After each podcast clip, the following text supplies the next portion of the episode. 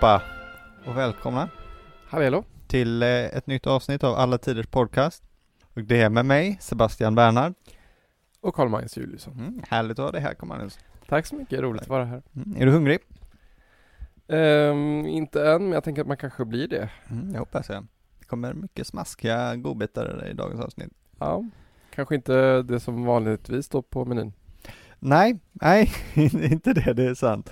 Um, Det beror på vem man är såklart. det beror på vem man är. Jag försöker hålla mig där i krokarna, men det går sådär. Så det är större chans att du har det på din, på, din- på din meny än vad jag har i alla fall. Kanske. Ja, så. Vi får se. Ja, vi ska ju ha ännu ett kroppsnära avsnitt. Det har vi haft tidigare. Mm. Ibland har vi berört oss lite i vardagshistoria och sådär. Den här gången blir det inte riktigt lika intimt som det har varit innan. Utan eh, det blir mer vad man stoppar i munnen med. Vi pratade lite mat i vårt Pompeji-avsnitt va? Eh, Det gjorde vi faktiskt. Pratade lite Eh, kosher-garum. Lite koshergarum ja. Jag tror inte vi kommer, faktiskt, den som har klickat på det här avsnittet nu om antik mat kanske förväntar sig garum. Jag eh, har inte så mycket att säga om garum mer än det vi har sagt innan här. Jag tänker att man då hänvisas till vårt Pompeji-avsnitt. Som även handlar lite om lite fylla, lite mat, lite, um, lite fisksås då. Det står faktiskt i titeln till och med. Till och med. Så att eh, då, garum finns det plenty av i det avsnittet. Det känns också som, kan man lite, lite grejer om antik mat eller kan man något så är det väl att de åt fisksås. Ja. Tänker jag. Det har Det man hört. Mm. Nej, fisksås och kanske möss och sånt. Jag kommer nämna eh, garum på ett ställe. Ja, alltså det dyker upp. Nu, nog om garum. För något vi inte skulle prata om så har det redan tagit upp hela inledningen. Ja. Så är det. Nej, eh, vi ska röra oss lite högt och lågt, tänker jag. Men jag tycker vi börjar med det basala, med grunderna. Alltså frågan är ju liksom egentligen ganska lätt. Men vad fan åt man? Mm. Ja men, eh, bra fråga, tack. Det är, det är antik mat runt Medelhavet då. Så att vi inte behöver bry oss om liksom, vad fan man käkar i Britannien eller i Germanien och sådär. Det, det är väl ingen som bry- bryr sig om det. Nej. Precis, utan det är medelhavskäket va. Och det är ju inte helt annorlunda från vad det är idag. Pizza, pasta, lasagne. ja, men precis, inte riktigt men ändå inte helt annorlunda. Um, ska man vara lite ärlig sådär, och lite tråkig i början, innan vi kommer in på allt det roliga, så kan man säga att alltså, i det stora hela så ser har ju maten runt Medelhavet sett likadan ut jämt. Så antikens mat är ju inte annorlunda från me medeltidens mat, det är liksom basvaror. är det så? Nej, ja absolut. Ja. Men med några då undantag för eh, liksom enskilda ingredienser. Som kommer in västerifrån. Eh, ja, men, ja, precis som sen efter liksom Columbus och sådär. Men alltså, det, inte det slog inte heller igenom förrän på 1800-talet. Nej, okej. Och potatis är, är heller fortfarande ingen så stor basvara i Medelhavsområdet. Det var gnocchien då. ja, det, det, det är ingen ja, men den utkonkurrerar lite av pasta. Lite. Mm. Jag föredrar faktiskt pasta. Ja, precis. Och nu är vi, och även alltså sådär pasta-liknande grejer som man äter i, i andra länder än Italien. Man eh, brukar ju säga att pastan kom med araberna, det är nog inte riktigt sant i och för sig. Men den stora skillnaden är väl tomaten va? Ja, det är tomat. Det tänker man kanske en väldigt så här, italiensk mat. Ja. Det är ju tomat. Mm. Ja men det är ju en stor skillnad. Men det är också, det varierar ju på Jag bodde ju i Ferrara som man har hört med laget där, käkar man inte mycket tomat alltså. Nähä. Nej, där är det köttsåser och, och smöriga såser och sådär. Jaha. Mm. För, det, för det, blir, det blir inga tomater då? Nej, det blir inga tomater. Men det kan, det kan ni nog. Det här ska ju sägas direkt. Medelhavstriaden kallas det som utgör medelhavsmaten, både då och nu och alltid. De, de basala ingredienserna som är, utgör grunden i alla maträtter. Och vad är det? Jo, det är spannmål. Oftast vete brukar man mena, men det kan vara olika. Så det är liksom ett, något som växer, där. korn, mycket också. Sen är det oliv och sen är det vindruvor. Allt man äter. Så man räknar vindruvor till eh, mat? Det är inte liksom en eh, dessert eller frukt eller sådär? Nej, nej precis. Nej men det finns man kan göra mer av vindruvor än av vin va? Vinägrar och, och mycket druvmust använder man ofta. Men det ska läggas till då att det här är triaden då som alla lär sig, den, mm, det, man ska nog prata om fyrkant. För att, eh, om man nu ska prata, för det här ska ju då vara basen är tanken. Man ska beskriva, alla människor åt det här nästan varje dag. Och det är ju då att man missar då baljväxterna. Mhm. Antikens människor var tokiga i baljväxter. Okej. Ja, framförallt också bönor älskar de. Ärtor, kikärtor. Och man tror att eh, fy- fynd man har hittat från väldigt tidig tid visar att man åt, alltså fattiga människor åt mer baljväxter än de åt spannmål kanske. Jaha. Mm. Men lite som eh, dagens eh, veganer. ja, precis. Dessa kikärtsröror. Exakt, precis. Ja. Det är ju gott med bönor. Bönor innehåller väldigt mycket protein. Mm. Det behöver man ju, framförallt eftersom kött är, är dyrt. Eh, och linser va. Så du har helt rätt, det är, det är modern, eh, det är som en sån här vegetarisk restaurang. Ja, Det är linsgryta. Hummus. så att eh, man kanske borde döpa om det till så här ancient eh, diet eller någonting så här. Precis. För, alltså som inte stenåldern, för den är ju mycket tidigare, Mm. men antik, liksom, Alltså det här är antika fan, köket. det här är ju branding på hög nivå. Det här kan du, det här kan du skriva en bok på. får man ha en tåga också. Exakt. Hur får du en kropp som en grek? Ja men Ja. där har du ju de flesta tror. Käka linssoppa. Och så på, på framsidan har man en sån här eh, sexig staty. Ja, exakt. Precis. Fan, det här är skitsmart ju. Det som händer då, vad gör man av de här produkterna? Jo, man gör ju bröd, tänker vi på va? Ja det har man va? Dagligt bröd. Man måste ha bröd. Och det har man också sett, eh, det finns ju bevarat från typ Pompeji och sånt Mm. där finns det ju eh, förkol, inte förkolnat är det inte, men förstelnat eh, bröd. Så man Ja. vet ju till och med hur det ser ut i alla Faktiskt. fall därifrån. Och det, det som är roligt med det då är att det ser ut som en pizza. För det är Ja, det är sant. uppskuren i Slicer. slicer. Lite tjockare dock. Lite tjockare. Mm. Ja men det är intressant då, för då kommer du in på något spännande här. För det är då ett bröd och det är jäst, tjockt och jäst. Det här är ju två saker som är, sticker ut i antiken egentligen. Från Jaha. vad vi vet. Mm. Alltså brödet kommer ju från eh, Mellanöstern. Från eh, Mesopotamien och Levanten. Eh, och De uppfann brödet. Ja det gjorde de faktiskt. Du kanske tänker så här, bröd har väl, äter väl alla och alltid ätit? Ja. Det är absolut inte sant. Nej. Brödet kommer därifrån och håller sig där väldigt länge. Om vi tar till exempel, jag hade ett samtal med en eh, kvinna från Hongkong för några år sedan som, eh, hon hade inte ätit bröd förrän hon var i 30-årsåldern. Va? När hon flyttade till eh, Storbritannien. Och sa så här, jo det är klart det fanns bröd i Hongkong men det var inget vi åt. Oj. Ja. Men jag tänker liksom, det är ju bas, verkligen, man tänker till så här, det är nummer ett Mm. av föda liksom, så här, bröd ett. Ja, nej bröd är inte ett. Bröd är specifikt, kommer man inte på det själv så, så vet jag inte, av någon anledning så har det liksom inte spritt sig. Och det skulle ta lite tid i antiken också, även om de absolut åt bröd. Jag tänker att det börjar ju i Mellanöstern för jävligt många tusen år sedan. Liksom. Jättelänge sedan. Mm. Och sen i Egypten där höll det på. Och sen så kom det till Grekland. Och, men grekerna, åtminstone till början, de föredrog sitt bröd, bröd ojäst. Ja. Och det var mer liksom tunnbröd. Libabröd typ. Ja, men precis, libabröd, eller lite som en modern pita, grekisk pita. Så De de åt, åt alltså en hummusrulle helt enkelt. Ja, exakt. ja, det låter jättemodernt. Ja, faktiskt. Och sen så kom det in jäst, men det tog ändå lite tid att dra igång. Och det var nog lite också för att de gjorde bröd på korn, och kornbröd blir inte sådär gott och fluffigt så. Nej, fluffigt gillar man. Mm. Man vill ha fluffigt, då får du åka till Egypten och du vill ha goda fluffiga limper liksom. Sen skulle ju det här komma till, till liksom resten av världen, men det skulle ta tid. Så vi, då är vi inne i liksom runt år noll. Ja, ja. Och romarna, de käkade ju absolut inte bröd till en början, Nej. utan de käkar ju gröt. För gröt är nummer ett. Okej, ja men det låter väl rimligt. Ja, det är mycket lättare att göra också. Mm. För att eh, du behöver ju ha en ugn för att göra bröd, eller, Mm. eller något sånt, och det är ju knepigt. Det är den här goda mackan som man vill ha. Men det är den man vill ha va? Åt Jesus en macka med smör bara.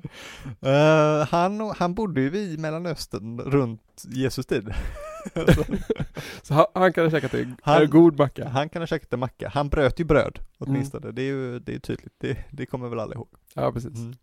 Ja, men det, jag vet inte om de hade saker på. Jag tror de doppar mer. I olja då. Mm, Mm. Olja eller olika röror. Kanske en hummus. Mm. Mm. Åt Jesus hummus? Jag säger ja. kan vara för att jag gillar hummus så mycket. Ja men eh, vi vet då, romarnas tidiga mat var puls, kallas det. Eh, och det är gröt. Ja. Eh, en gröt som ja, man tror då är oftast är gjord på mjöl, men den kan också vara gjord på baljväxter. Så man kan baljväxtgröt, eller blanda i saker. För du får ju ha i lite kryddor och så, för annars är det ju ganska smaklöst. Ja. Men det skulle ju dröja in på tills liksom erövringarna började för Roms del, och det är ju in 200-tal kanske, innan bröd blir en eh, hit. Mhm. Faktiskt. Det är lite konstigt kan man tycka. Att det skulle eh, ta sån tid, men det är då, det finns just käpp, folk som står emot brödet. För man tänker, jaha, vad är, är det här bra? Det här känns som att det är nytt. Det är lite lyxigt va? Mm. Bröd, vad var det för fel på gröt? Det här känns som åsikter jag har hört. Ja, det känns så det. Ska du inte käka gröt till frukost så du blir stark? Mm. Mm. Jo. Mm. Där hade du romare, romare som Cato och andra Mm. på 200-talet som satt där och sa, "Jaha, ska du käka barkis? Är det nyttigt? Alltså det är så, det är så samtida att det är skrämmande nästan. Ja, faktiskt, är det inte det? Det är läskigt. Det är läskigt, ja. Så Cato tyckte att det var dekadent och eh, käka frukostmacka. Ja, jag vet inte, kanske mer människor som Cato, men Mm. ja, ja, exakt. Frukostmacka får det vara, det ska vara en havregrynsgröt. Det kan också vara intressant då, för vi kommer ju prata mycket om liksom, den intressantare maten, den, den som finns nedskriven och sådär. Men en lite intressant och sorglig detalj som man vill behandla lite vardagshistoria är ju barn och mat. Åt man barn som mat? Nej, det gjorde man inte. Så var det, så, riktigt så grymt var det inte. Förlåt. Men de hade ju ett, eh, en konstig sak för sig. Och det var ju att man inte gav barn bröstmjölk i början. Det är lite konstigt som att det är gratis. Alltså. Det är gratis, precis, och också väldigt bra för barn. De, det blir mår de jättebra av.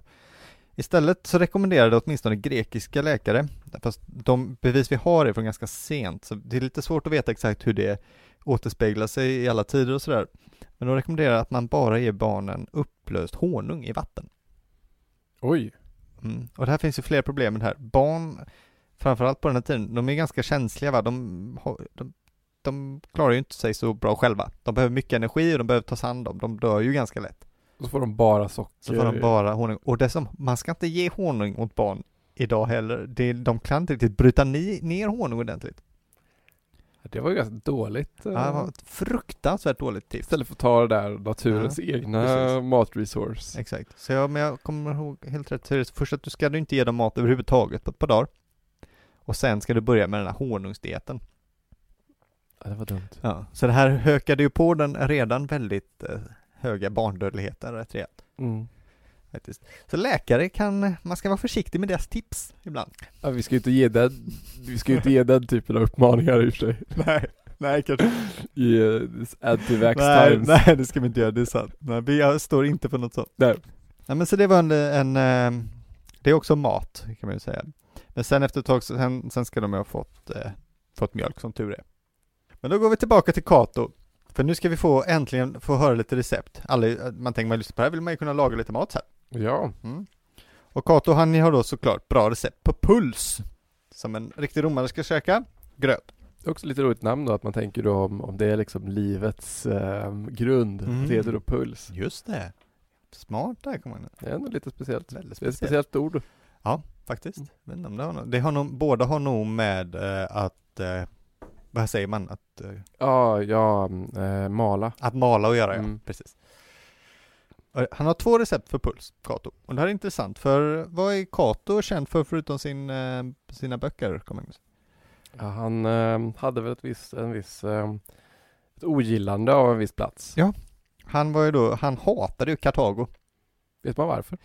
Ja, han, han tyckte vad problemet var ju då att eh, Rom hade ju vunnit över Kartago redan här i, i, i lite krig. Ja, Och så tyckte han, så tyckte han, men varför har vi inte förstört stan? Varför står den kvar? Den kommer förr eller senare så kommer den ju att börja bråka igen. Nej, ja. Men bara döda dem. Vad är, Mm. vad är problemet? Så har vi problemet ur världen. Ja, exakt. Han, var, han kunde vara en grym man, Cato. Nej, Jag kände, för det, kände att han slutade alla sina tal eh, med samma fras på latin, Praeterio censio Carthaginem delenda messe. Alltså för övrigt anser jag att Kartago måste förstöras. Eh, men i sin bok då, som för övrigt heter Agricultura, jag har lite olika namn men det brukar vara namn med den, så har han ju recept för fenicisk puls Mhm. som alltså kartagorna äter. Kartagorna, kartagerna är ju fenicier. Och då är det så att den är lite fancy den. Jaså? Så då kan man känna kanske att han, är, han försöker visa på hur, hur, hurdana de är. Så var det hans lördagsgröt. Ja, precis. För den innehåller ju både ägg och honung. Mhm. Förutom då mjöl.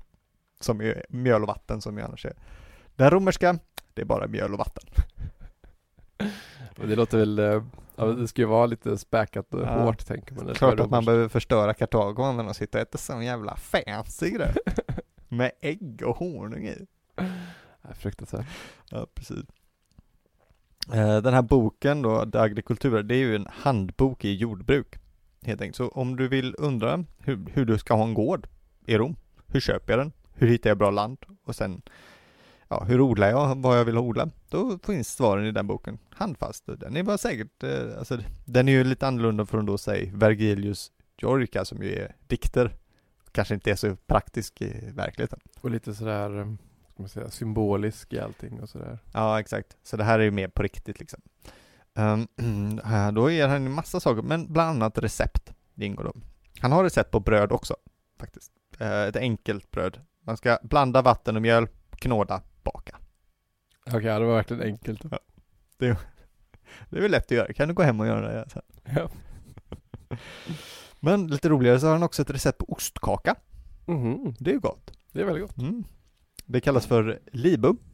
Ser lite som libabröd men. Mm. Fast det är det inte riktigt. Men så här gör du den. Du krossar ost och blandar i mjöl. Sen lägger du till ägg. Och sen formar du det som en kaka och lägger lagerblad i botten.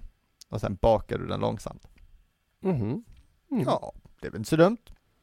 Nej. Det åter, den som försökt återskapa det här i ett version jag såg, den nämnde ricotta som ost. Jag vet inte riktigt vad anledningen bakom det Han, han specificerar inte tror jag, det låter väl rimligt. Uh, en, en intressant detalj i den här boken då är också att den pratar en del om slavar. Uh, mest då från en person som ska ha slavars perspektiv. Så det är liksom, hur köper du slavar? Hur vet du att du får bra slavar? En hel del om hur du avlar slavar. Ja. Så du får bättre och starkare slavar. Men även vad slavarna åt, vad du ska ge dem att äta. Mm -hmm. Så, så att, och det här får man ju annars absolut inte veta så mycket om. Det sparas ju inte. Så här, det är en intressant detalj. Vad gav Cato till sina slavar? Det vill man verkligen veta faktiskt. Ja. Då fick de det här. De fick oliver. Eh, som var lite dåliga. De, de oliver som var antingen för dåliga för att pressas till olja eller som redan hade varit igenom någon form av process. Aha. Eh, så oljefattiga oliver. Okay. Sådana man ändå inte vill använda. Så finns det en mängd mjöl, han specificerar inte hur mycket mjöl och salt, så de får mjöl och salt och göra vad de vill med. Dessutom sen får de någonting som kallas, som heter pulmentarium. Också kul att salt är det som salary ska komma ifrån sägs det Ja, faktiskt. Just det. sägs det. Det här är en väldigt omtvistad eh, ja, detalj. det är sant. Men ifall soldater men ser de fick lön. Exakt. Slövarna. Uh, pulmentarium, det kan, vara, det kan vara två saker och det är lite oklart vad han menar att det är. Det kan, antingen så är det en gryta på bönor eller så är det inlagda grönsaker. Mm. Det, det är oklart vilken av dem han menar. Jag skulle nog tippa mot eh, bönor kanske. Men, ja. men det kan också vara en inlagd grönsaksröra. Mm. Mm. Så det fick slavarna fick äta. Så det är ja, mjöl och, och uh, oliver. Det låter väl ändå så ganska re redig. Redig mat. Ja. Men uh, lite tråkigt kanske. Ja, så äter man väl det säkert då varje dag då. Ja, ja men exakt. Det, är ju, det finns ingen chans att få något annat. Så det är inte så ärtsoppa på torsdag och så kyckling på fredag. Nej, nej. Kycklingen, det kunde du drömma om. Kanske ett ägg på uh, en större högtid. Men nu, då gissar jag bara. Utöver Kato så finns det en annan kille jag tycker är bra om man vill veta mat. Um, och det är Mar Marcialis. Du gillar Marcialis, gör du inte det? Ja, det är jag faktiskt. Eh, han är väldigt känd för sina epigram. Han är Mm. en satirisk och ganska rolig författare. Men ehm, jag tänker inte på mat när jag tänker på Marcialis. Nej, nej, det kanske man inte gör specifikt. Han är ju ofta ganska bitsk och arg och sådär, det är väl mer det man tänker på. Ja, Hans putdowns. han är väldigt rolig. En av mina favoritrader. Han brukar alltid inleda sina korta böcker då med att det är väldigt vanligt i eh, antikpoesi att man inleder med en form av ja, apologi eller liksom när man berättar eh, vem dikten är tillägnad och sånt. Och då brukar han säga eh, Mina dikter må vara obscena men sunt är mitt enskilda liv. Mm. Tycker jag är väldigt fint. Ja, känner de det själv också? Ja precis, jag, jag pratar mycket hemska saker men jag, eh, jag lever egentligen ganska sunt och ordentligt. Just det. Men han, i de här epigrammen då så, så tar han ju då upp mat. Det är till, de är ofta vardagsscener. Um, så det kan vara en inblick om man då utöver det, säga, det mer arkeologiska materialet så kan ju även alltså, litteraturen ge direkta sådana här vardagsglimtar lite. Um, och det här var en som jag fastnat för, det är nummer 731. Och då är det sådär lite om, eh, om, eh, om Rom och Suburran och marknaden och sådär och lite vad han äter, säger han så här. Dessa hönsgårdens gälla röster. Dessa ägg från en hönsmamma de kianska fikonen som gulnat i hettan, de små jätterna, oliverna och de kalla grönsakerna. Tror du att de här kommer från min gård på landet? Nej. Nej. de fanns alla mitt på Siburran. Ja, ja. Suburran ska det heta. Så vet man i alla fall att um, vad som gick att köpa. Ja men precis, det här är då den, hönsgårdens gälla röster, det är ju kycklingar Mm. antagligen då. Han heter kyckling, han heter ägg, han heter fikon och små jätter. Ja, lite kött helt enkelt, men enklare kött och grönsaker och sådär. Ja men Mm. precis, man handlar alltid i stan. Det är liksom en, ändå man kan, man det kanske känns självklart, men det är ändå en bild av en urban värld. En värld som är lite mer lik vår än vad man kanske skulle förvänta sig. Ja. Eh, Att eh, det är bara att gå och handla liksom. ja, precis. På Forum. Ja, Som en mataffär utan tak. Ja, exakt, precis. Och även då i Suburran som är det fattigaste kvarteret. En väldigt intressant detalj i Martialis dikter eh, också, om vi är inne på, kommer återknyta lite till bröd, är vad han har att säga om bagare. Mhm. Tänker du komma att det är väl ett hedligt skrå? Jag tänker ju på Bagare Bengtsson av, eh, och så tänker jag på Sockerbagaren i sångerna och sånt där. Och, Precis, Ja, de är rediga men också lite li- livsglada kanske. Ja, precis. Det är inte bilden Martialis har över Asså. antikens Roms bagare. Det är ett riktigt rövargäng alltså. Nej. Mm. Så då, att vara bagare, det är en synonym för en person som är girig, som sätter pengar överallt, som är ohederlig och du vet, en skrupellös affärsman helt enkelt. Aj fan. Det är en bagare och hur kommer det sig, tror vi, undrar du? Ja, jag vet inte riktigt, men det kan ha att göra med att bagerierna i Rom på den här tiden var ju väldigt industrialiserade. Mm. Det var stora, stora ställen. Eh, och som ett exempel kan man säga att, att vara slav i ett, i ett bageri, det var en av de värsta platserna du kunde vara. Mhm. Alltså att vara slav var ju i, i sig inte alltid så härligt, men eh, det kunde ju delas in i grader va. Allra helst så ville du kanske vara någon skrivare eller något. Ja, så här välutbildad sekreterare. Ja, precis. Som jobbade i, i palatset med att samla in skatt eller något. Cicero är ju väldigt berömd där då. Vad heter han? Tito? Nej? Tito, eh, ja det heter han väl? Som var ju hans favoritslav. Som Ja, eh, han tyckte väldigt mycket om. Ja, precis. Känns ju mer som att det är hans, ja men det är hans eh, närmsta sekreterare. Ja, men så, Än att det är en slav riktigt. Ja, precis. Ja, men det, det var ju det man hoppades på kanske. Längst, längre ner, alltså längst ner, då var ju några platser badhuset. Där, sitta i hettan och fylla på uh, ugnarna liksom till badhusen. Ja, ja, de som är kol... eh, Precis.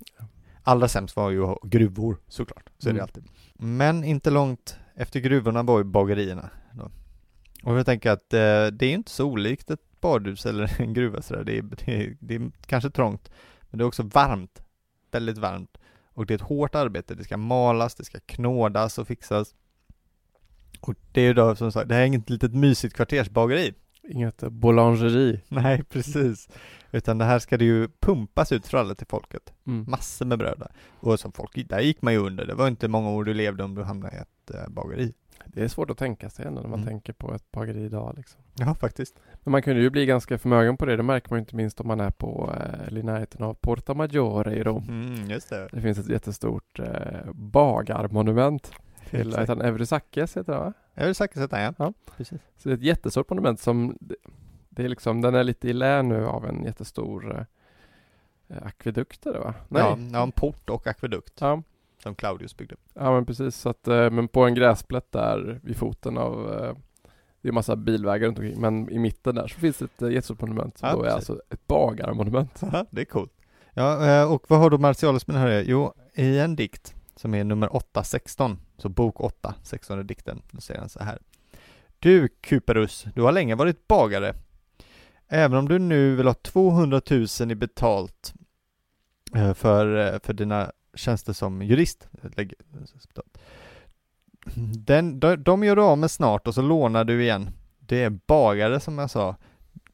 Du, eh, och det han menar här då är ju att han är då, det som händer är att Kyprus har, är inte bagare längre, han är egentligen jurist som sett som friger brottslingar eh, för väldigt mycket pengar och fina människor som har begått brott. Du vet, en klassisk sån.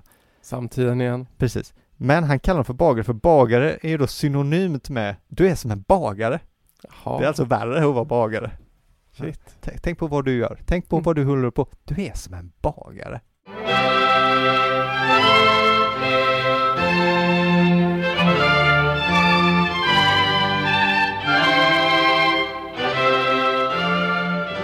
Den här podden görs i samarbete med Delfin förlag. Delfine förlag kommer under våren och sommaren att ge ut en klassikerserie med bland annat tidigare oöversatta verk från antiken. Så håll ögonen och öronen öppna, för mer om Delfines utgivning kommer i den här podden. Det ser vi fram emot. Verkligen. Ja men på tal om eh, rika bagare. Mm. Tänkte, nu har vi pratat ganska mycket om, eh, alltså mer historia kanske, mer om så här, vad vardagliga människor åt. Ja, exakt. Men eh, det är också lite kul att faktiskt prata om den här lite överdådiga, skrytiga maten som eliten åt. Mm. För det är ju Den liksom, är ju roligast. den sticker ju ut kanske lite mer också mot idag. Ja. För att, ehm, alltså vad kan man ha ätit om man var riktigt, riktigt rik? Hade alla sina polare över och ville visa vad man hade liksom. Vad åt man då? Mm. Och det är en stor skillnad mellan hur man åt då och hur man äter idag. Så vad tråkigt. Alltså riktigt lyxig mat idag äter man ju kanske inte hemma utan snarare på restaurang. Ja, det är sant faktiskt. Mm. Men det gjorde man ju inte på antiken. Utan då åt ju de rika hemma. De hade ju stora matsalar och personal och kockar och sånt där. Och det var de fattiga som åt ute. Eftersom de bodde i, om i trånga lägenheter, om de bodde i stan till exempel. Ja, det ska ju mycket till om man att eh, ha ett kök såklart. Ja, precis. Så att eh, de fattiga åt ute och de rika åt, eh, åt hemma. Och det kan man ju också se också i, om man till exempel i Pompeji, sådana här så kallade termopolium. Mm. Alltså diskar med stora urgröpningar ur som man tror då det ska läggas mat i. Som är någon form av snabbmatsställen eller liksom, ja. Ja, Men idag om man är liksom lite lyxig, då kanske man äter typ, jag vet inte, rysk kaviar, ja. Kalixrom, hummer, gåslever, ostron, Kobe-biff. Mm. Det är hungrigt. Det är väl sånt som man äter idag. Väl- jag, vet, jag kommer inte på vad som är dyrt annars. Ja, det, alla de sakerna är väl ganska dyra, framförallt den ryska kaviaren är ju väldigt dyr. Ja, det gör de ju i så här lyxiga filmer i alla fall. Ja. Men, ehm, men det verkar ju handla mycket om råvarorna då, som det inte finns så mycket av. Ja, det är sant. Eller som är jobbiga att få tag på, liksom, eller fiska. Mm. Men också är själva tillagningen grejen, inte bara råvaran såklart. Nej, det är klart. Det är ofta dyrt ju för att kocken är dyr. Ja men precis, hans timpenning. Hans timpenning är hög. Men vad var liksom riktigt drygt att äta under, under antiken? Mm. Ja, vi kommer se, snart se att det handlar ju också om råvaror, alltså sällsynta sådana. Det handlar också ganska mycket om upplägg. Ja. Man har, ju- alltså maten har ju på den här tiden en del andra funktioner som det kanske inte har idag. Mat som underhållning. Just det. Ja, det är inte lika vanligt. Jag vet inte, Wolfgang Pack håller på med sånt där, men Jag vet inte om det är. Okej, han är så stjärnkock som han lagar mycket sådär som ser ut som något och grejer. Lite i antik tradition. Oj vad kul. Mm. Det, det kommer jag väl i Youtube sen. Ja. Så jag ska gå igenom en av de mest berömda middagsbjudningarna i den romerska antika litteraturen. Kanske en av de mest berömda va? Ja, jo, absolut. En passage som kallas eh, Trimalchios eh, fest eller gästabud på svenska. Och eh, det är då den största bevarade delen av en text som heter Satyricon. Alltså en typ tidig roman kan man kanske säga och som är skriven av Petronius. Och man tror att det här är samma Petronius som arbetade som festfixare och smakdomare för kejsar Nero. Ja, ett bra jobb. Man vet inte riktigt, men man brukar säga att det är samma person. Ja. Och det tycks ju passa väldigt, väldigt bra. Kommer vi märka sen. Och man tror också att Satyricon är skriven under Neros tid med tanke på de namn som nämns och de samtalsämnen som dyker upp. Och en lite rolig detalj är också att den här middagen då stod som modell för Jay Gatsby i The Great American Novel The Great Gatsby av F. Scott Fitzgerald. Och den var till och med tänkt att heta Trimalchio eller Trimalchio in West Egg. Jaha, Så coolt. att den hade det som arbetstitel. Mm. Men sen tänkte man att referensen var lite för smal Mm, och att kanske. namnet var svårt att uttala för amerikaner. Jo. Tills då Fitzgeralds fru då, Zelda kom på namnet The Great Gatsby. Ah. Det finns också en referens till Trimalchio om man läser The Great Gatsby. För att eh, kapitel 7 börjar så här då. Eh, it was when curiosity about Gatsby was at its highest that the lights in his house failed to go on one Saturday night and as obscurely as it began his career as Trimalchio was over. Mm. Coolt. Alltså typ så här, det var när nyfikenheten på Gatsby var som störst som ljuset i hans hus inte gick att få igång en lördagkväll. Och lika mörkt som det började var hans karriär som Trimalchio över. Men varför vill han kalla Gatsby Trimalchio då? Ja, det undrar man.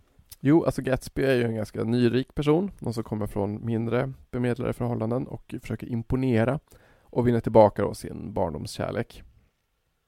Trimalchio har ju inte riktigt samma djup, Men är en ordentlig nidbild av en nyrik, vräkig, slöksaktig person utan stil eller uppförande. Precis. Det är heller inget nytt. Nej. Det. Precis.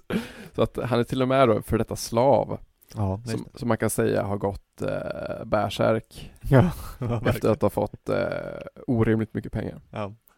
Den allra första beskrivningen man får som läsare av Trimalchio är precis i början från en slav då som säger att Trimalchio har en form av vattenklocka i sin matsal eh, vid sidan av sin trumpetare. Och att då den här klockan är till för att eh, han ska kunna se hur mycket av hans tid som slösas bort. Mm. Den här trumpetaren då, alltså vaska champagne är ju inget mot att vaska någons liv och tid. Nej, Om man tänker det så. är ju så fruktansvärt ändå. Du ska stå här nu och du ska veta att ditt liv spills sekund för sekund. Men du får absolut inte göra någonting. Nej. Så Tyrikons två huvudpersoner går därefter till badhuset för att göra sig i ordning för kvällen och ser då Trimalchios hushåll kasta och träna med bollar. Mm, det är en bra passage tycker jag.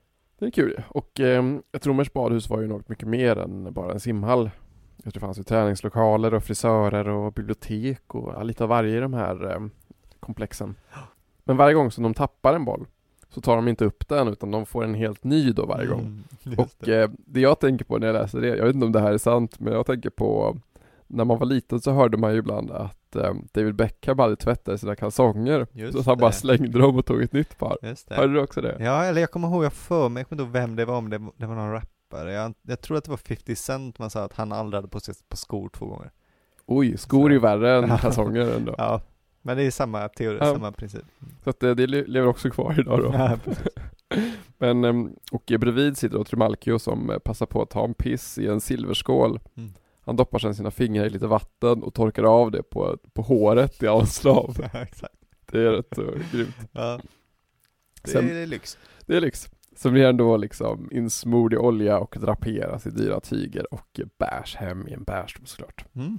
Och vår berättare och hans eh, kära vän följer med.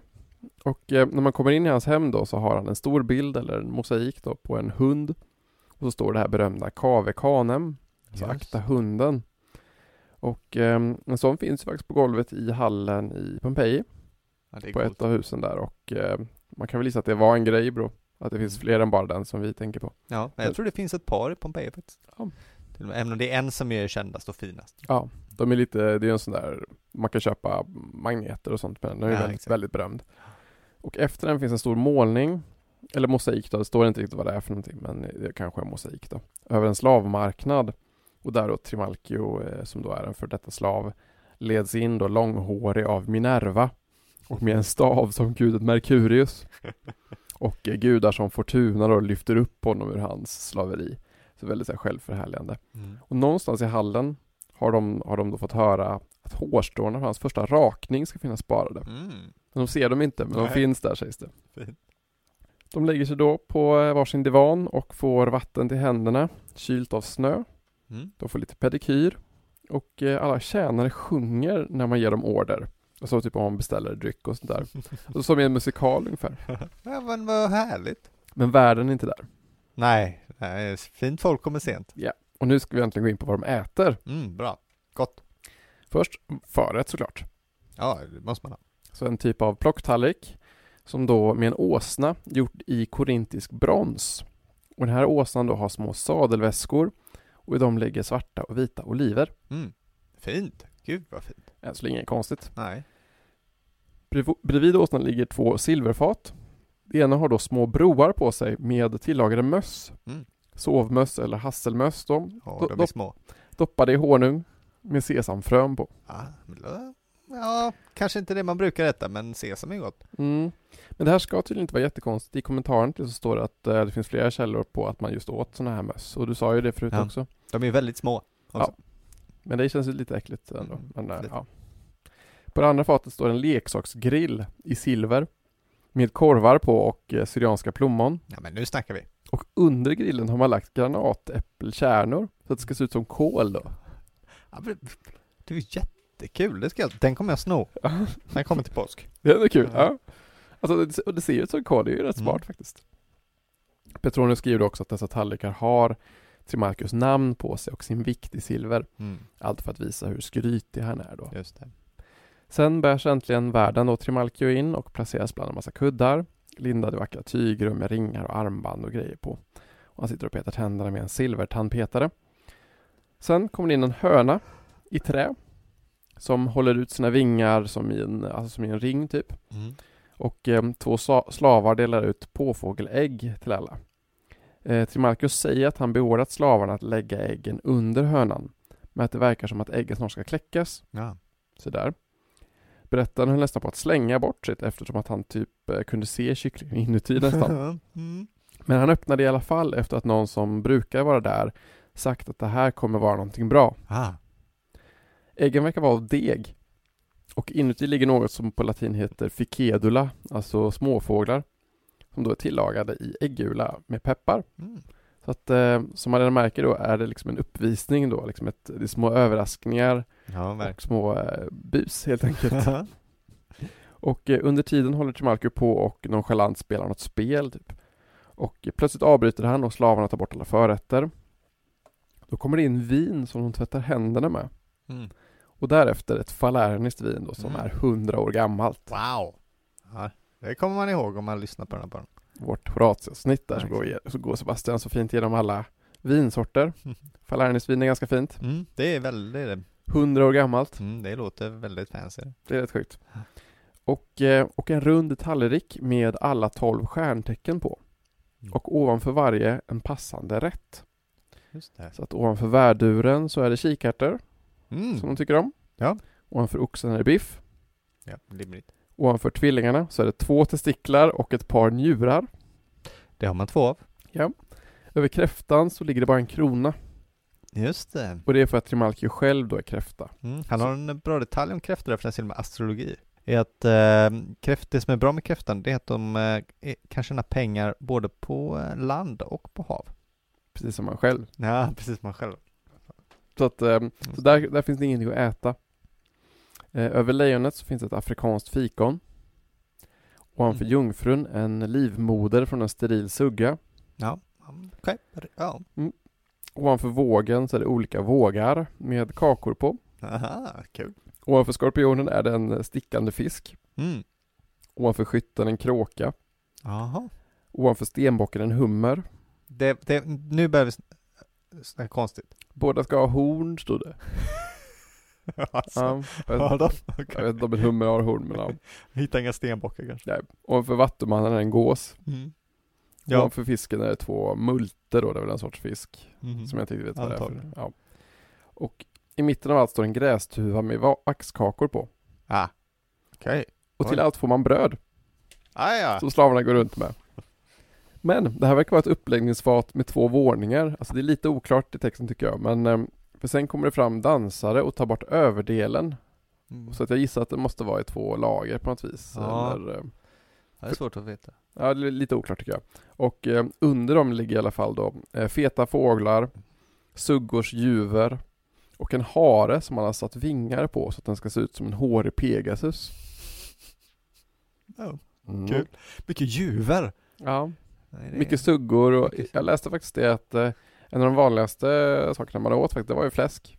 Ja, men romarna gillade ju fläsk. Mycket gris. Mm. Det är sant. Det är lite skillnad från grekerna verkar det som. Ja, ja. Och biff är ju lite mer ovanligt och sådär. Ja, det är det är dyrt alltså. Ja. Och till detta hade man såklart garum då också. Ja, nice. Ja, såklart. Och gjord så att det ser ut som att fiskar simmar i den. Ja, kolla vad fint va? Mm. Ja, Jag tycker ändå det låter, det låter som något i min smak. Det låter gott det här. Mm. Ja, kanske inte så gott, men jag gillar, jag gillar principen. Jag gillar feststämningen. Ja. Ja, du, okej, jag förstår. Jag kanske inte vill äta just eh, st- sterila suggor, djur. Inget Nej. jag Nej, suktar efter, men det är kanske gott. vem vet. Mm. De tjötar sen och har lite gött. Eh, då kommer det sen in ett fat med ett gigantiskt vildsvin. Från dess tänder hänger små korgar i palmblad fyllda med eh, syrianska och egyptiska dadlar. Mm. Och vid vildsvinets juver, med juver, ligger små kultingar gjorda i deg. Ah. Och ehm, när de ska skära upp det här vildsvinet då, så flyger det trastar ur det, Wow! som lever då. ja, det är coolt. Så väldigt visuella grejer här. Ja. Sen går till Marco på toa. Och man tjötar och har det bra. Det är ju Mm. mycket berätt, de, det är mycket kött emellan Ja, här också som jag valt att ta bort. Ehm, han kommer tillbaka och berättar att han har varit förstoppad i fyra dagar och att magen mullrar som bara den. Bra info. Men det är inte så konstigt med den här dieten eller? Nej, om man äter det här varje dag så. Måste ju ändå magen på något vis eh, säga ifrån, tänker Ja. Efter det här så kommer det in tre vita grisar som lever. Ja, okej. En är två, en är tre och en är sex år gamla. Och eh, de får välja vilken av dem som kocken ska laga till på direkten. Och eh, de berättar att han, den här kocken, är väldigt bra på att laga mat fort. Mm. Och eh, pang på så är den färdig. Men kocken har glömt att ta ut inälvorna. Ah, nej, det är Så- inte bra. Så han får bra. massa med skäll då från världen. Ja. Så han tvingas göra det på plats då inför alla.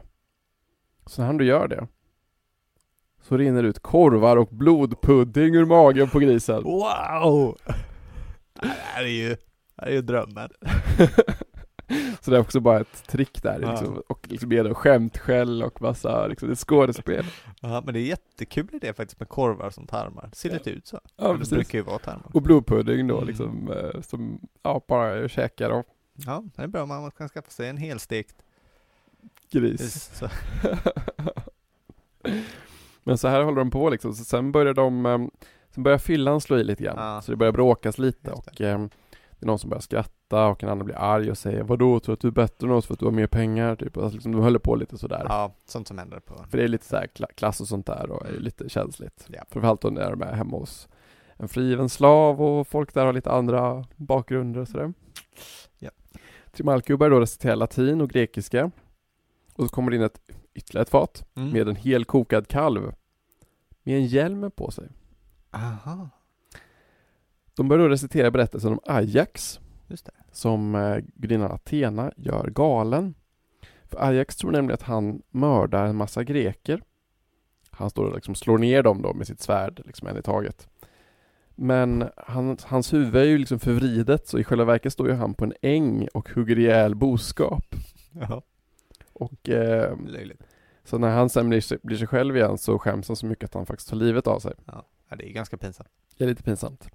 Så att under den här reciteringen då kommer det ut någon utklädd till Ajax med ett svärd och då hackar upp den här kalven med hjälm i bitar. Wow, ja men det var kul.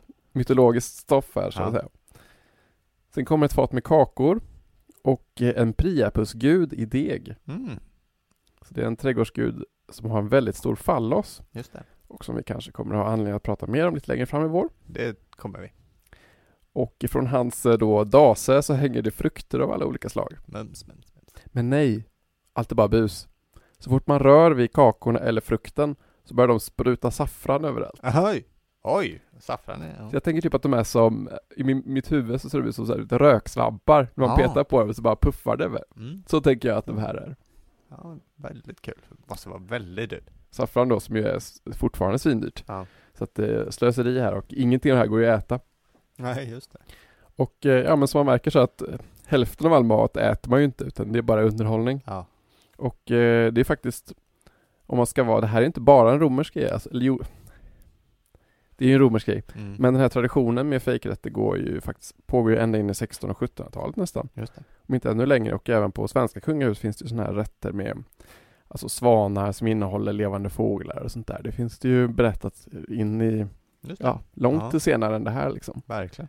Sen har de säkert läst de här skildringarna Så kan det vara också. och vill göra samma sak. Nej, visst. Det är klart. Så att, eh, men det här är ändå någonting som har, som alltså rika kungligheter har ägnat sig åt Jaha. på många ställen och i många tider. Ja, verkligen. Det här är en liten avstickare, men jag tyckte den var lite kul. Mm. En, en, en av deltagarna berättar en, en historia om en varulv. Just det, det är han. ja. Det är rätt sjukt. det, det, det förväntar man sig inte, men ja. Alltså huvudpersonen då i den här berättelsen, han gillar en tjej som först är gift, Mm. men hennes man dör och eh, huvudpersonen då går till kyrkogården med en vän som är soldat. På natten i månskenet. Soldaten ska bara gå iväg och pissa. Men när berättelsen vänder sig om så står då han eh, klädd helt eh, naken och har lagt alla kläder i en hög. Det börjar bra. Då pissar den här soldaten på den här högen och blir förvandlad till en varg. är det så man gör? Mm. Och kläderna förvandlas till sten. Mm. Huvudpersonen skyndar åt till tjejens hus. Eh, hon berättar att det har varit en varg där men att en tjänare lyckas sticka honom i halsen med ett spjut. Ah. Okej. Så han skyndar tillbaka till kyrkogården Och då är soldatens kläder bara blod. Han, han går då hem till soldaten och hittar honom liggande sjuk i sin säng med en läkare hos sig och ett sår på nacken. Da, da, da. Ja, det här är en riktigt bra, bra skräckhistoria. Alltså men man tänker ju inte att varulven ska vara, alltså hur, hur gammal är varulven? Ja, ty tydlig, tydligtvis väldigt gammal. Alltså det här låter ju som en sån här, du vet, riktig 1800-tals eh, skräckhistoria. Ja, faktiskt. Nej, det är förvånansvärt, men eh, ibland överraskar antiken. Som varulv? Ja, Mm, det vara. det finns ju, eh, kan vi ta en annan gång, men Plinus har bland annat en väldigt rolig spökhistoria. Ja. Och då är det spök som håller på att rassla med kedjor sådär. Oj! Ja, klassiska spökgrejer.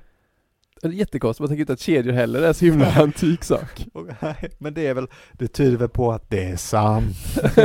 ja, precis. Allt som är gammalt måste ju vara sant. Ja, exakt. Ja men det är lite rolig parentes i alla fall, att Ja. det är tidig varulvshistoria i alla fall. ja, det är jättekul. Så det, det tjötas i alla fall och eh, då ska det serveras snacks, Mm. för de är ju inte riktigt mätta ännu. Så det ko- kommer ut feta kycklingar. Istället för de traditionella trastarna Mm. så berättar de lite purken Ja, jag förstår. samt gåsägg. Mm, det låter gott. Sen plötsligt så bankar de på dörren, en som heter Habinas, som är packad som ett hus. Jo. Och han är vän med Trimalchio och eh, jobbar med att göra gravmonument och jobbar faktiskt på Trimalchios eget just nu. Mm. Han har haft en fest, men som Trimalchio inte kom på. Ah, jag är lite sur nu. Så han säger, vi hade allt förutom dig. Ja, åh. Men Trimalchio frågar då, men vad, vad åt ni då? Mhm. Så att eh, här kommer deras meny. Här kommer en helt ny meny. Ja. Så att eh, Habinas då har nu åt rostad gris med korvar och blodpudding Ja, åh, det var lite likt här. och kycklingmage. Ja. Med betor Mm. och fullkornsbröd. Aha! Han säger till och med så här att det är bättre med fullkorn än vitt bröd. Det är nyttigare och bättre när han ska gå på toa. Ja, du ser, de fanns, de fanns också då. Hälsofascisterna. Inte ens under antiken fick man njuta av sin vita baguette. Så är det. Ehm, sen, sen åt de kall ostkaka med Mm. varm honung och spanskt vin. Gott. Där har vi ostkakan ju som du pratade om. Mm. Som vi har ett, fått ett recept på. Sen åt de kikärtor igen. Lupiner, Mhm. hasselnötter och ett äpple. Ett äpple. Ja. Ja. De hade även björn, kommer Ah. han på. Och eh, det ska tydligen smaka som vildsvin, Okej, säger han. ja, bra. Sen mjukost i vinsås. Ja. En snigel. Och en bit komage. Jaha. Eh, hackad lever, ägg, rovor och senap. Ja. Och en rätt som då är i den här såsen som ser ut som bajs. säger han. Alltså han säger Ja, det. Säger det. Ja. det är så konstigt. Ja. Det är lite underligt. Det, det är inte det, ja. Det var en, den förväntar man sig inte. Stod det, jag har en engelsk utgåva, det stod det, looks like poop. Stod det. Och sen lite inlagda oliver. Ja. Underligt med den här en snigel. Ja, Det är lite snabbt. och fick hushålla lite i, han skriver faktiskt att han snodde åt sig två äpplen. Mm. Även om egentligen skulle alla få ett äpple var. Så kan vara. Någon som fick gå utan det. Nej men nu ska vi tillbaka till Trimalchio. För den måltiden är inte klar än. Nej, det är klart. Det är bara, bara börjat nibbla. Ja precis. Så det kommer in kakduvor, fyllda med russin och nötter. Mm. Eh, kvitten, den här frukten då, är fyllda med törnen så att de ska se ut som sjöborrar. Ja. Det går alltså inte att äta dem. Nej. Sen kommer det in något som ser ut som en gås med fisk och mindre fåglar runt omkring sig. Och Trimalchio säger att allt är gjort av en enda sak. Mm. Vad kan- vad kan det vara? Ja, om, ja, gris. Fläsk. Fläsk, ja det var det? Ja. Så att det är liksom en, en gås med fisk runt omkring sig och allt är gjort i fläsk. Ja, Liksom. vad kul. Slavar kommer sedan in med kärl på sina axlar. De tappar dem och utfaller ostron Mm. som de plockar upp och delar ut. Ja. Även sniglar på en silvergrill. Ja. Han börjar sedan prata med den här Habinnas om sitt gravmonument. Ja, Och det här är en väldigt berömd skildring inom forskning om gravar just. som vi inte ska gå in jättenära på men man menar i alla fall att den skulle vara inspirerad av Neros gravmonument till sig. Som då skulle koppla den här kopplingen då mellan Ja. Trimalchio Nero. Det, det är väl där vissa vill mena att hela den här scenen är en, en satir över Nero. Ja, Att precis. Nero är Trimalchio. Och om eh, Petronius är eh, Neros eh, festfixare så har han väl hyfsad koll då. Ja, Som att han då regisserade allting. Nej, precis. Men det finns ju sådana, för Nero var ju känd för att han gillar att sjunga och sådär och, och poesi. Det finns ju en scen där när Trimalchio ska sjunga Homeros men sjunger fel och sådär. Ja. Ja, det är rätt kul att Nero var ju en eh, singer-songwriter i sin tid. Verkligen. Och turnerade ju runt. Ja. Alltså han åkte ju till Pompeji och uppträdde och sånt där liksom. Att, eh, Nero on tour. ja men där, om du, om du inte applåderar så eh, åker huvudet av liksom. Men det är rätt sjukt att tjej, alltså en av de sjukaste tjejsarna liksom var stor konstnär. Vet ju inte hur bra han var men eh, visst. För, eh, för sin sångröst ska han för övrigt ha ätit stekt purjolök. Jaha, För det var bra för sångrösten. Är det det? Ingen aning. Men det, det hoppas vi att alla sångare där ute prövar på. Um, och det här gravområdet i alla fall, det är oerhört självförhärligande och pråligt. Och, och där står det också att han är frigiven slav till Maikenas, som är en av Roms rikaste män ju, Mm. och som är ett namn till mecenatet, var han som betalade Horatius och allting och sådär. Ska ha varit en schysst kille. Ja. Trimalco börjar sedan gråta med tanke på sin egen död. Och alla andra på festen också. Ja, det är tråkigt. Fram tills att han säger då, eftersom vi vet att vi ska dö, borde vi inte passa på att leva lite. Jaha. Jag vill bara göra er alla glada. det var fint då. True entertainer. Ja. Så han föreslår att alla ska hoppa i badet. Och eh, våra berättare är inte så sugna på det. Men de är så fulla att de är på väg ut och ramlar ner i en fiskdamm. och då ändrar de sig och bestämmer sig för att gå med på att bada. ja. Så att eh, Trimalchio börjar då sj- sjunga och ha sig. Och det hela slutar faktiskt med att Trimalchio är pissfull. Och eh, vill låtsas vara död. Aha. Så hans trumpetare kommer in då och ska spela någon slags begravningsfanfarer för honom. Kul att han fick något att göra i alla fall. Ja. Och det ov- oväsendet väcker hela grannskapet och alla vakter på gatan. Så alla tror typ att huset håller på att brinna upp. Mhm. Så alla skyndar sig dit och bankar på dörren och med sig vattenspann och sånt där. Och i den tumulten så flyr berättaren sin kos. Ja. Ja, det var lika bra. Men det var en hyfsad fest ändå. Ja, men faktiskt. Faktiskt, jag tänker att eh, man ska försöka återskapa den i miniatyr. Det vore väl trevligt. Ja, faktiskt. Förut jag tycker jag att man, Satyricon är en väldigt läsvärd text. Även om man inte är så van vid antika texter så är den ju mycket roligare än Caesar till exempel. Ja, ja, gud, gud ja. Det är jättekul. Alltså hela berättelsen handlar ju om en, två killar och deras pojkälskare som de bråkar om. Typ, och så driver de runt på olika äventyr. Man brukar, ibland känns det som att man överdriver hur, hur eh, fragmentariskt resten är Mm. bevarat. Det är ju ganska, en hel del bevarat. Ja, absolut. Den är lite Det är att den konstig. inte har något slut riktigt och sådär. Nej, precis. Den är lite, lite klurig att följa med ibland för det känns som att eh, övergångarna mellan olika scener och sånt kanske inte alltid är så pedagogiska. Nej. Nej. Men, eh, men den är kul att läsa i sin helhet Ja. liksom. Och eh, det är mycket upptåg och bus och de träffar prostituerade och drar runt och är tokiga och så. Ja, det är mycket sånt här som är det. Det Ja. finns finns en film också som är ganska bra, tycker jag. Fellinis film. Den är väldigt surrealistisk men på ett ganska bra, funkar ganska bra faktiskt. Jag har inte sett den faktiskt. Nej, Eh, gör det. Men det vi lär oss här är ju liksom att, att, liksom att måltiderna kan vara skådespel då, alltså full av låtsasmat. Och vi vet ju från andra källor och från historikerna då att det, kan, att det kunde vara så här. Ibland, ibland sjukare än andra fall. Alltså det finns ju han, vad heter han, han kejsaren som gjorde de här frukterna i sten. Ja, det är Helio, det är... Det är Heliogabalus. Heliogabalus. Ja. Mm. Och tvingar sina gäster då att äta då som tecken på sin grymhet liksom. Så att det finns mycket så här, det, det är liksom en genomgående trend när man kollar på de här kejsarna efter Augustus typ. Ja, framförallt. Och mm, ju mer megalomana ju roligare middagar. Ja men precis. Ibland känns det också lite som att, men att det viktiga är ju inte att maten ska vara god heller. Nej, det, kan man, det är svårt att tro i alla fall. Alltså man tänker liksom idag så vill man ju helst att den dyra maten är ju också den goda maten. Ja. Men eh, tänker man i alla fall, typ i alla fall. Jo. Och eh, det finns ju många senare vittnesmål då från 200 300-talet på kejsare som äter alltså mer och mer sällsynta och dyra djur.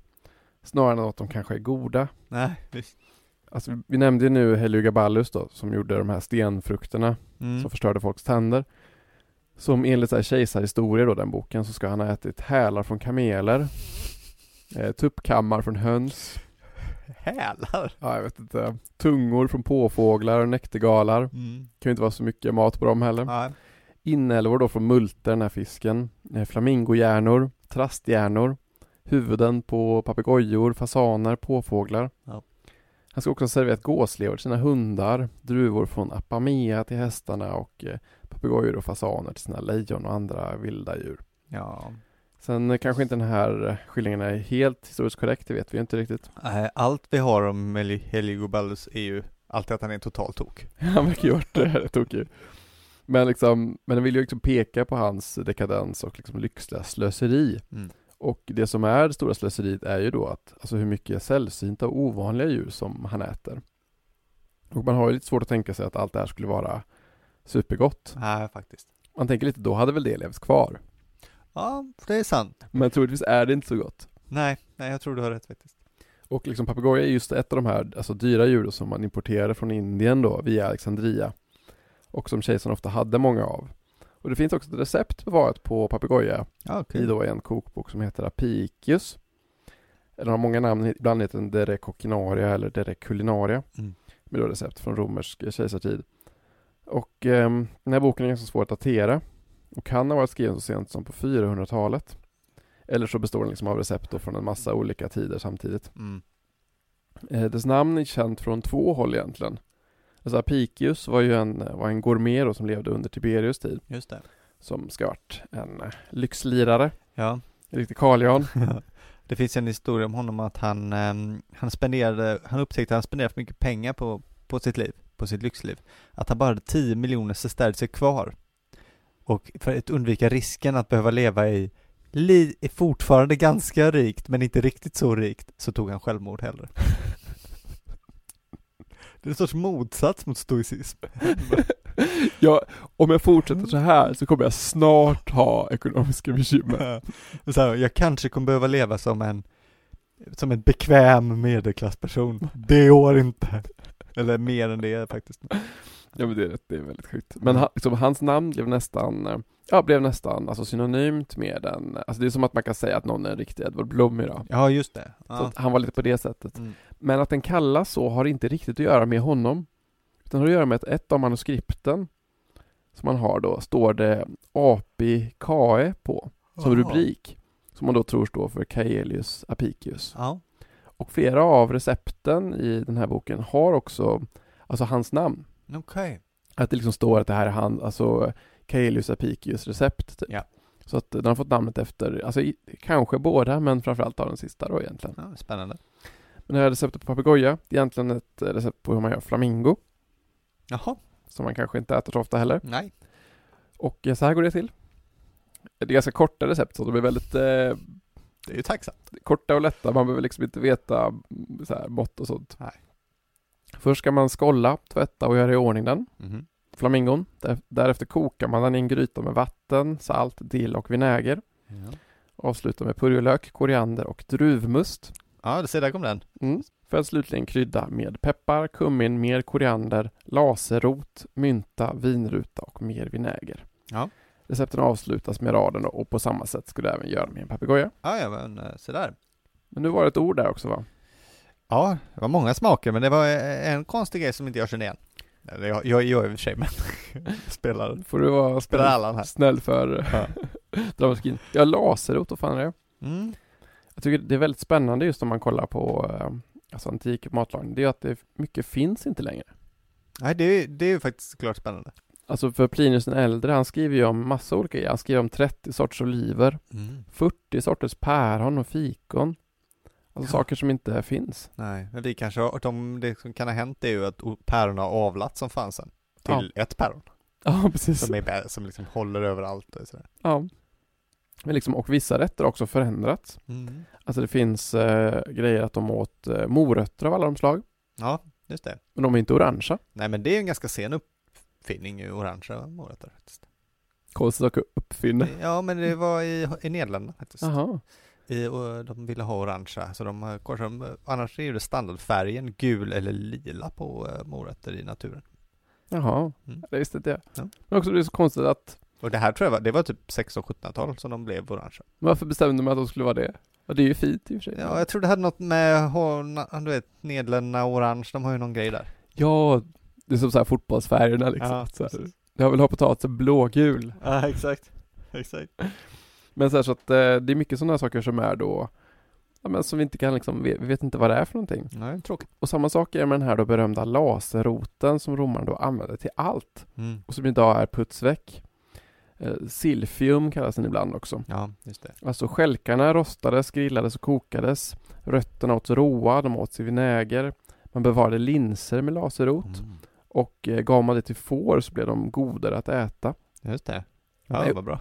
Man gjorde parfym på den. Ja. Den var också medicin, alltså man gjorde salvor av den. Bra för röven, skriver Mm. Plinius. Härligt. Drack man juice på den så fungerade den som en eh, alltså afrodisiakum. Mm. Just det, det var det. Alltså, och den används också som ett, av, ett tidigt skydd mot graviditet. Mm. Så både afrodisiskt och... Eh, typ, Ja, kontraceptiskt. Alltså applied to purge the uterus, stod det. Aha, shit. Och fröna var hjärtformade. Ah. Och det finns de som menar att när vi ritar hjärtan idag, alltså den formen, Mm. kommer från de här fröna. Wow.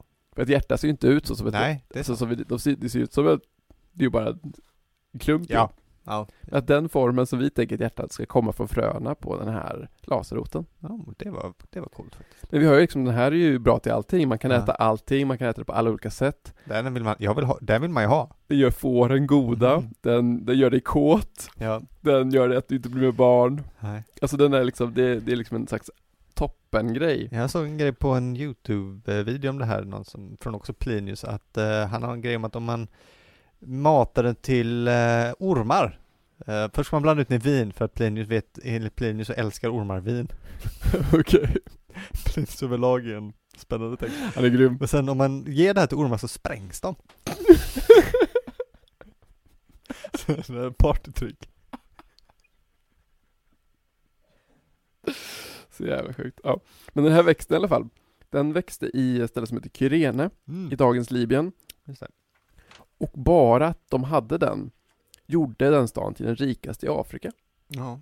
På grund av att, eh, alltså hur Shit. mycket romarna var helt galna i den här liksom laserroten. ja. Men eh, alltså de, de, de var så galna att de åt upp den. Alltså allt. ja. Alltså Pli, Plinius skriver att under hans tid så upptäckte man bara en enda skälk ja. och den skickades till Nero. ja. Det är ju, det är sorgligt, men det kanske är en läxa. Ja. Men eh, man drömmer ju om Om man får smaka att tänk vad det kan ha varit. Ja. Liksom. Ja men det här är spännande för det finns ju forskare som teoretiserar på det här. Eh, ibland då, så, om man ska laga moderna recept, det finns ju kokböcker på antikmat, då brukar de alltid ge som ersättare en växt som heter asfoitida, eller asfoitida eller något sånt där. Det är, en, det är en sorts perenn, som en fan, lite som en sorts fänkål. Eh, och anledningen till att man tror, ah, tar den för att man tror att den användes som ett billigt alternativ till laserroten under Aha. antiken, så den måste ha varit lite lik. Ah, okej. Det är ändå ett substitut som de har eh, liksom systematiserat. Ja, precis. Och att man åt den sen när den tog slut, den andra, Ja. den goda. Men eh, annars finns det de som tror att det kan vara så att, eh, att den finns kvar ehm, fortfarande. Alltså, vad exakt för belägg de har för det vet jag inte, men det är mer som vissa som menar att det är några olika växter i fänkålsfamiljen. Får Det kan stå någonstans, det är ju det som är det, kan ju vara så att den fortfarande finns på att vi inte vet att den är god. Man får till att pröva sig igenom alla libyska ogräs och sånt där. Tänk om, Tänk om jag. vilken underbar framtid vi har framför Ja, oss. faktiskt. Ja, det låter ju gott. Man blir, man blir så ledsen också att det är så här att de lät den ta slut. Mm. Ja, det är tråkigt.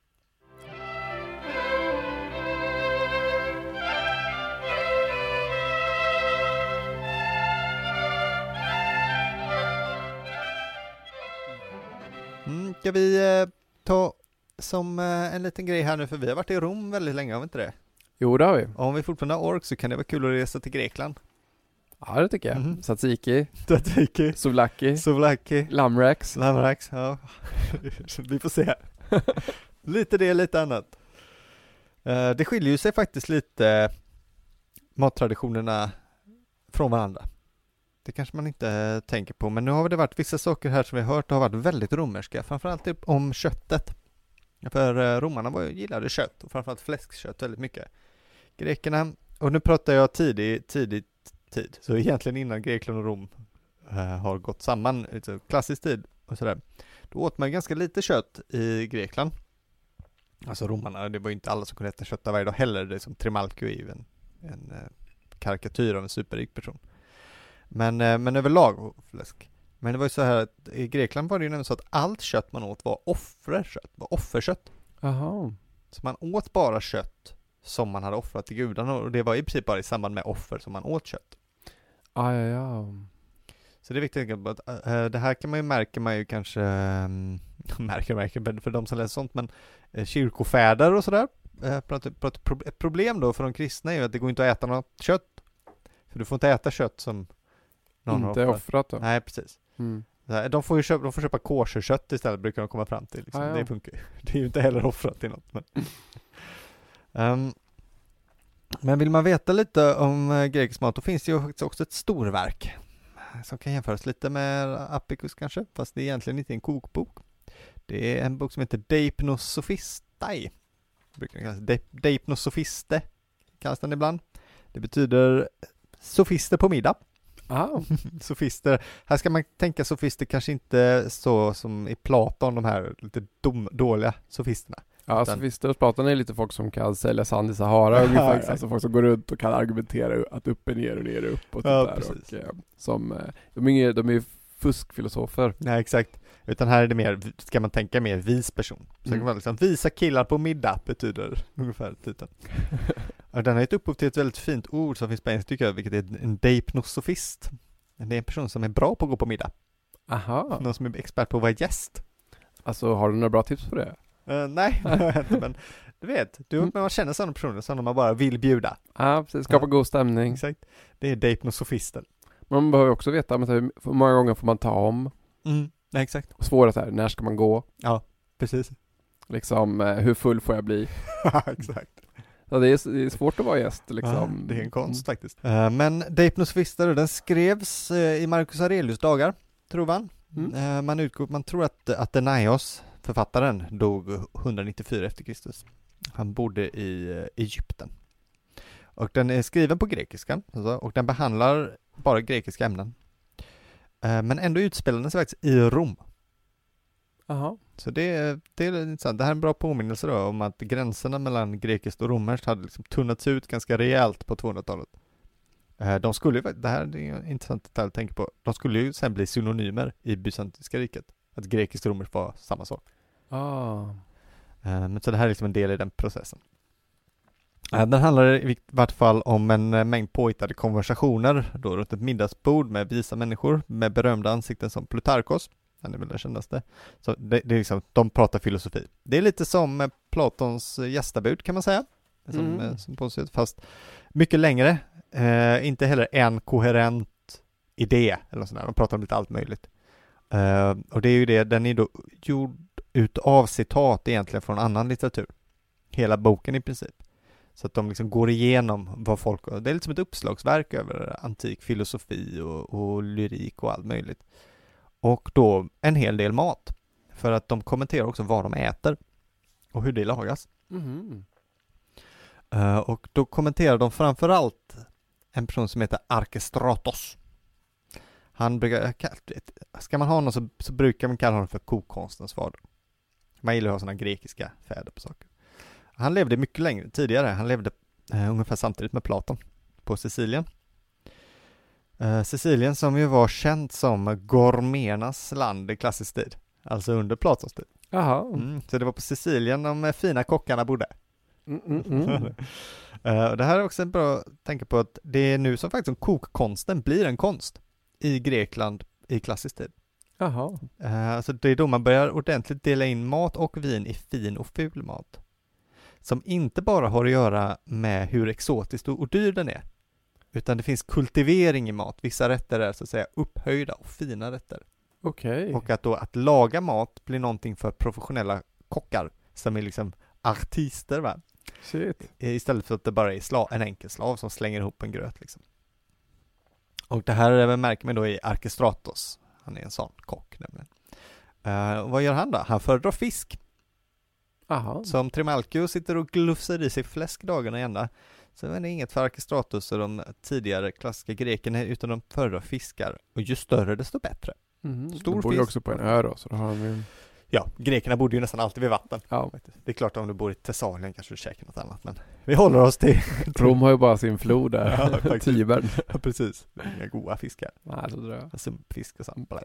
Eh, Men så här, större, bättre. Och här har vi en intressant detalj. Den bästa fisken. Det är svarta havsstör. Alltså en beluga. Så det är rysk kaviarfisk. Oj, jaha, Samma sådär. fisk som man får rysk kaviar från. Shit. Och det är ju gott. Ja, Har man ätit det? Eh, Du och jag Ja, just det, vi äter, ja, just det, vi äter det. Men eh, stören har jag inte ätit. Nej, inte stören. Nej, det är ju den han äter då. Det kanske finns lite rom kvar. Ja, faktiskt. Men även tonfisk är väldigt populärt. Han hyllar äh, tonfisken. Och här har han ett recept på tonfisk eller haj. Man kan välja vilken av dem. Jag vet inte exakt vilken typ av haj det är. Det är väl kanske en pigghaj eller någonting. Ja. Eh, och det är ganska enkelt då. Du skär den i stor, tar stora bitar. Sen kryddar du den med salt och kummin. Och sen steker du den och sen efteråt så drisslar du lite olivolja på. Det är ganska mycket oliver. Mm. Det är gott. Det var ganska, det var inte så svårt. Nej, det var inte så svårt. Och så bara stek den, ha Nej. salt på och så olivolja. Precis, men det här är skillnaden på Deipno Sofista och den här, de här grekiska som ofta utspelar sig i klasstid. Det är lite godare än vad man tänker att Trimalchus mat är. Mm. Så det här är ju faktiskt riktig mat. Ja. Ja, det, är ju, det låter ju mycket bättre än att äta ja, men juver och skit. Ja, och, precis. Stekt tonfisk, det är ju svingött. och så här, två testiklar. Liksom. Ja, det är ju kött som jag vill ha. Nej. Så det är lite kultiverat ändå liksom. Eh, Ett fint recept är också brax från Kartago, ett kartagiskt recept på brax som man gör så här, då tillagas den hel. Så täcker du den i ett eh, täcke av smulig ost Mm. och sen eh, tar du kummin igen och en ljusgrön olivolja, alltså bakar du. Oj. Det låter också rätt gott tycker jag faktiskt. Arkestratus berättar också ibland vilket vin som går till vad. Och det här är också en uppfattning då som härstammar från klassisk grekisk tid. Idén om att visst vin går med viss mat. Um. Eh, och eh, då, bland annat då så har jag ett exempel att de tycker till makrill, det är ju någonting man äter ibland kanske. Makrill. Ja, rökt makrill. Till makrill kan man, ska man dricka vin från Lesbos. Ja. Så, där har du det. Ja, var, jag tänkte det skulle vara så här rött eller vitt. Vet Nej. Nej. Det är mer regions... Det är mer regionsbaserat. Mm. Precis. Så um, det är lite svårt att få tag på vin från Lesbos på systemet tror jag, men Mm. i sommar sen till, eh, till eh, makrillen så kan man tänka på det. Lite lesbiskt vin. Lite lesbiskt. Eh, det finns också en hel del efterrätter i Deipno Sofiste. Um, och de är, det är ju kul. Och de låter faktiskt rätt goda tycker jag. De låter också lite som sånt man kan hitta i kanske liksom Mellanösterns, Mellanösterns kök.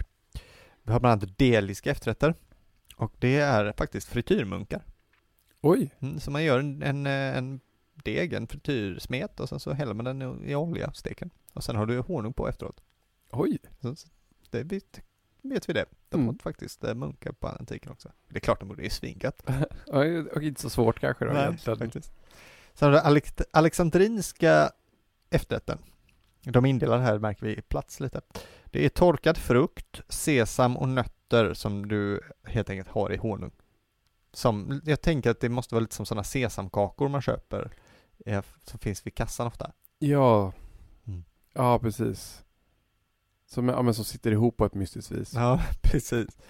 En, va- en variant på det, det är ungefär det alla efterrätter är, de är varianter på det. Så en variant på det är från Kreta. Eh, Den kallas för gastris. Och det är då nöt, du så här gör du den. Du tar nötter och sesam. Du kan, kan du vill lite, du ska rosta dem först. Så kan du göra i stekpannan hemma. Sen krossar du dem, mortlar dem. Och sen blandar du dem med honung och svartpeppar. Och sen ska de stelna i, i fyrkanter. Mhm. Så får du en, eh, en, en riktigt klassisk grekisk efterrätt.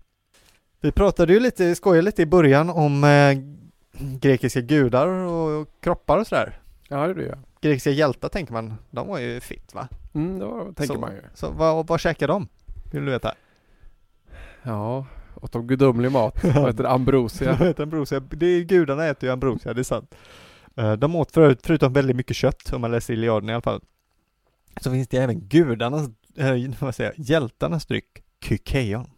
Mhm. Eh, intressant nog så fanns den kvar i klassisk tid, men då var det mest något för fattiga bönder. Uh, Devalveringen av- Devalveringen, exakt. Det var väl det som hade skett där, det var förfallet började tidigt. Ja. Jag kan förstå det för kykeion verkar inte så himla gott. Ehm, det finns lite olika versioner och det här kan man youtuba folk som har prövat lite för att det finns inget klart recept. Det står lite i Iliaden om hur de gör, men de skiljer sig på de ställen som är lite Det som är generellt sett är att det är som en gröt. Det kallas för en dryck, men det är mer en gröt, en flyt, en, en välling kanske man ska kalla det. En shake. En shake, exakt. En eh, proteinshake. Eh, som du har ost i, getost i. Och sen även vin. Ibland ägg, ibland honung. Mhm. Mm. Så eh, vill du se ut som Achilles, Det vill jag ju. käka det tre gånger om dagen så ska vi se vad som händer. Alltså, det går säkert att få det. Alltså allt det där lät ju gott. Ja, jag vet inte, det kanske är bara, kanske bara jag som tycker att liksom, Alltså ost och vin och honung. Ja men allt liksom blandat i samma, jag vill ha dem separat. Man får inte äta det separat. Liksom. Nej, det ska ju blandas ihop. Det måste, jag tror frågan om är ju prop- proportionerna. Det tror jag också, Mm. jag tror också rätt faktiskt. Mm. Men jag är inte helt emot det. Nej, det är Tre gånger om dagen. Alltså Nej, nej, kanske. Det räcker med en gång om dagen kanske för att få det. den här gudomliga glansen. Exakt. Nu får vi sluta, nu klarar inte jag det längre. Det är sjukt. Jag var ju mätt innan men nu är jag faktiskt lite hungrig. Det har gått så lång tid. här. Sugen på lite medelhavs inspirerad mat då. Ja, fråga vad det kan vara. En pizza? Pizza. Så nu, går- efter det här så går vi och käkar pizza och caesarsallad. Exakt. Ja. Ja. något roligare så borde, borde man ju satsa Mm, på. vi ser vad vi kan Mm. slänga upp. Flamingohjärna. Ah, perfekt, där har vi det. Det har vi det. Så ni, ni där ute får en trevlig, eh, trevlig lyssningsstund. Får vi ses vid nästa gång det blir avsnitt va? Det gör vi. Ja, det är kul.